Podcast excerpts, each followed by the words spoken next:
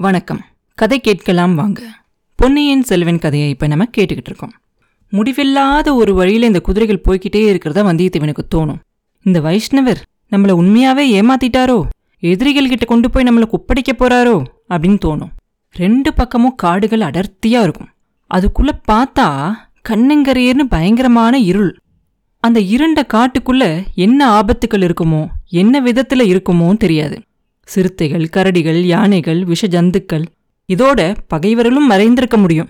தெற்கு திசையில சோழ சைன்யம் கடைசியா பிடிச்சிருக்கிறது தம்பலை தான் அப்படின்னு சொன்னாங்க. இவன் நம்மளை எங்க கூட்டிக்கிட்டு போறான்? நல்ல வேலையா நிலா வெளிச்சம் கொஞ்சம் கொஞ்சம் தெரியுது. அதனால ஏதோ கொஞ்சம் கொஞ்சம் கண்ணுக்கு தெரியுது. ஒரு சில சமயம் முன்னாடி போற மூணு குதிரைகளும் பார்த்தா கண்ணுக்கு ஒரு நிழல் மாதிரி தெரியுது. ஒரு சில நேரம் மறைஞ்ச மாதிரி தெரியுது. ஆனா அந்த குதிரைகள் போற சத்தம் மாத்திரம் கேட்டுக்கிட்டே இருக்கு. அதை தொடர்ந்து இவங்க ரெண்டு பேரும் போய்கிட்டே இருக்காங்க. கொஞ்ச நேரத்துக்கெல்லாம் வேற வித சத்தம்லாம் கேட்குது திடீர்னு பார்த்தா அந்த காட்டுக்கு நடுவில் எதிர்பார்க்க முடியாத சத்தம். நிறைய மனுஷங்களோட குரல் ரொம்ப சந்தோஷமா ஆட்டம் பாட்டத்தோட இருக்கிற மாதிரி கேட்குது இன்னும் கொஞ்சம் தூரம் கிட்ட போய் பார்த்தா அங்கே நிறைய தீவர்த்திகளோட வெளிச்சம்லாம் தெரியுது. பார்த்தா பெரிய பெரிய அடுப்புகளில் நிறைய அண்டாக்கள் எல்லாம் வச்சு ஏதோ சமைச்சுக்கிட்டு இருக்காங்க. அந்த அடுப்போட வெளிச்சமும் தெரியுது. ஆஹா இந்த காட்டுக்கு நடுவில் இங்கே யார் இந்த மாதிரி வீரர்கள்லாம் இவ்வளோ குதூகூலமாக இருக்காங்களே? சோழ நாட்டு வீரர்களா? இல்லை பகைவர் படையோடு சேர்ந்த வீரர்களா? அப்படின்னு அவன் யோசிச்சுக்கிட்டு இருக்கும்போதே முன்னாடி போயிட்டு இருந்துச்சுலே அந்த குதிரைகள்லாம்? அதெல்லாம் சட்டு நின்னுது. அதில் ஒரு குதிரை மட்டும் பளீர்னு உடனே திரும்பி வந்தியத்தேவன் பார்த்து வருது. அதை வந்தியத்தேவன் கவனிக்க மாட்டான். திரும்பி வந்த குதிரை வேகமாக வந்து வந்தியத்தேவன் குதிரை பக்கத்தில் வந்து அது மேலே இருந்தவன் வந்தியத்தேவன் பக்கமாக சாஞ்சு ஒரு குத்து விடுறான். அந்த குத்தோட அதிர்ச்சியில் வந்தியத்தேவன் கதி கலங்கி தடுமாறி போயிடுறான். அதுக்குள்ள அவனோட ஒரு முழங்கால பிடிச்சு ஓங்கி தள்ளுறான் அந்த இன்னொரு வீரன். வந்தியத்தேவன் தடால்னு தரையில விழுந்துடுறான். வந்த வேகத்துல அவன் குதிரை கொஞ்சம் தூரம் போய் தான் நிக்குது. இதுக்குள்ள அவனை தள்ளினாலேயே அந்த வீரன் அவனும் அந்த குதிரையிலேருந்து கீழே குதிச்சிடுறான். குதிச்சு வந்தியத்தேவன் பக்கத்துல வரான். அந்த திடீர் தாக்குதலிருந்து வந்தியத்தேவன் என்ன பண்றது அப்படின்னு யோசிச்சு எந்திரிக்கிறதுக்கு முன்னாடி அவனோட இடையில இருக்கிற கத்தியையும் பறிச்சு தூர வீசி எறிஞ்சிடறான் அந்த வீரன். உடனே வந்தியத்தேவனுக்கு அப்படியே புது உணர்ச்சி வந்த மாதிரி இருக்கு. அதோட ஆத்திரமும் பொங்கிக்கிட்டு வருது. ஒரு குதி குதிச்சு எந்திரிச்சு நிக்கிறான். ரெண்டு கையையும் அப்படியே இறுக்கி மூடிக்கிட்டு அவனோட முழு சக்தியோட அவனை தள்ளுன அந்த ஆளை குத்துறான். கொத்து வாங்கினவன் சும்மா இருப்பானா? அவனும் அவனோட கைவரிசையை காட்டுறான். ரெண்டு பேருக்கும் பயங்கரமான துவந்த யுத்தம் நடக்குது. கடோத்கஜனும் இடும்பனும் சண்டை போடுற மாதிரி இருக்கு. வேடன் வேடம் போட்ட சிவபெருமானும் அர்ஜுனனும் கட்டி புரண்டத மாதிரி கட்டி புரண்டு சண்டை போடுறாங்க ரெண்டு பேரும். வந்தியத்தேவனோட வந்த ஆழ்வார்க்கடியானும் அவங்களுக்கு முன்னால வந்த வீரர்களும் கொஞ்சம் தள்ளி நின்னு ஆச்சரியத்தோட பார்த்துக்கிட்டு இருக்காங்க. சீக்கிரத்திலேயே அங்க ஏதோ சத்தம் கேட்கறத பார்த்து சுத்திலையும் இருந்து எல்லா பக்கத்துல இருந்தும் அந்த காட்டுக்குள்ள இருந்து இன்னும் நிறைய வீரர்கள் வராங்க. கொஞ்ச நேரத்துலலாம் அங்கே ஒரு பெரிய கூட்டமே சேர்ந்துருது. எல்லாரும் இந்த சண்டையை அப்படியே ஆச்சரியத்தோட பார்த்துக்கிட்டு நிற்கிறாங்க கடைசியா அந்த வீரன் வந்தியத்தேவனை கீழே தள்ளிடுறான். அவனை தள்ளி அவனோட மார்பு மேலே ஏறி உட்காந்துக்கிட்டு அவனோட இடையில சுத்தி இருக்கிற அந்த துணி சுருளை அவுக்குறான். அதுக்குள்ளே இருந்து ஓலையை எடுக்கிறான். அதை தடுக்கிறதுக்காக வந்தியத்தேவன் அவனால் முடிஞ்ச அளவுக்கு முயற்சி செய்வான். ஆனால் முடியாது. ஓலையை அந்த வீரன் கையில் எடுத்ததுக்கு அப்புறமா துள்ளி பாஞ்சு பக்கத்தில் இருக்கவங்கள கூப்பிட்டு வந்தியத்தேவனை எழுந்திரிக்க விடாம பிடிச்சிக்க சொல்லிட்டு கொஞ்சம் நகர்ந்து போய் அங்கே இருக்க அந்த தீவத்தியோட வெளிச்சத்தில் போய் அந்த ஓலையை படிக்க போவான்.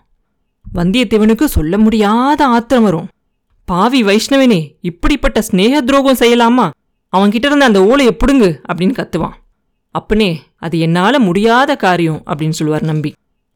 சிச்சி உன்ன மாதிரி ஒரு கோழைய நான் பார்த்ததே இல்லை. உன்னை போய் வழித்துணைக்கு நம்பி வந்தேனே அப்படின்னு சொல்லுவான் வந்தியத்தேவன். ஆழ்வார்க்கடியான் குதிரை மேலிருந்து சாவகாசமாக மெதுவாக இறங்கி வந்தியத்தேவன் பக்கத்தில் வந்து அவன் காதுகிட்ட போய் அட அசடே ஓலை நீ யாருக்கு கொண்டு வந்தியோ அவர்கிட்ட தான் போயிருக்கு. ஏன் வீணா புலம்புற? அப்படிம்பான்.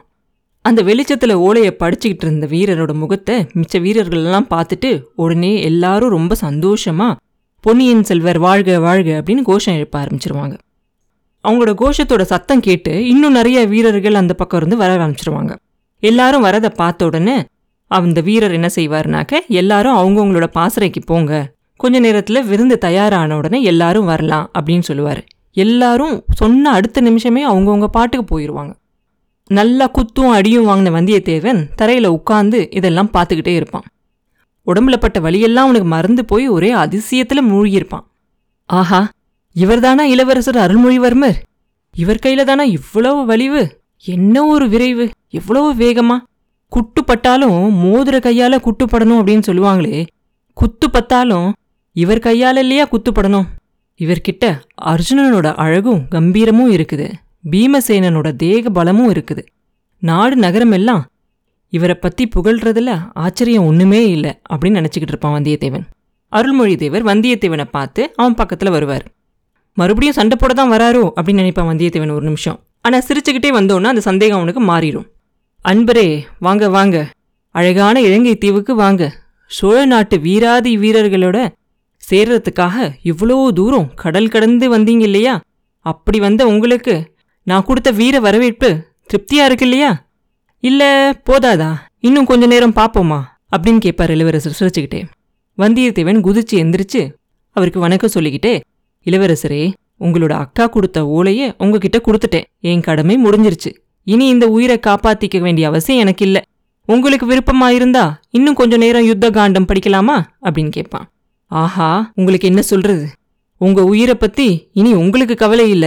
அந்த கவலை இனி என்னோடது. இல்லாட்டி நாளைக்கு நான் இளைய பிராட்டிக்கு என்ன பதில் சொல்லுவேன் நண்பரே இப்ப நான் படிச்ச ஓலை என்னோட அக்கா அவங்க கையால எழுதின மாதிரி தெரியுது.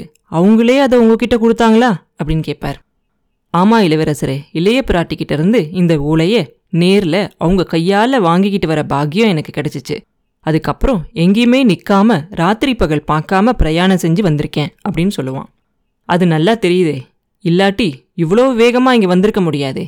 இவ்வளோ ஒரு முக்கியமான உதவி செஞ்ச உங்களுக்கு நான் என்ன கைமாறு செய்ய போகிறேனோ அப்படின்னு சொல்லிட்டு இளவரசர் வந்தியத்தேவன் அப்படியே கட்டி பிடிச்சிக்குவார்.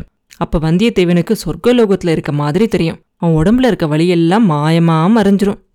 அப்புறம் என்ன நடந்துச்சு அப்படிங்கிறத அடுத்த பதிவில் பார்ப்போம். மீண்டும் உங்களை அடுத்த பதிவில் சந்திக்கும் வரை உங்களிடமிருந்து விடைபெறுவது உண்ணாமலே பாபு. நன்றி.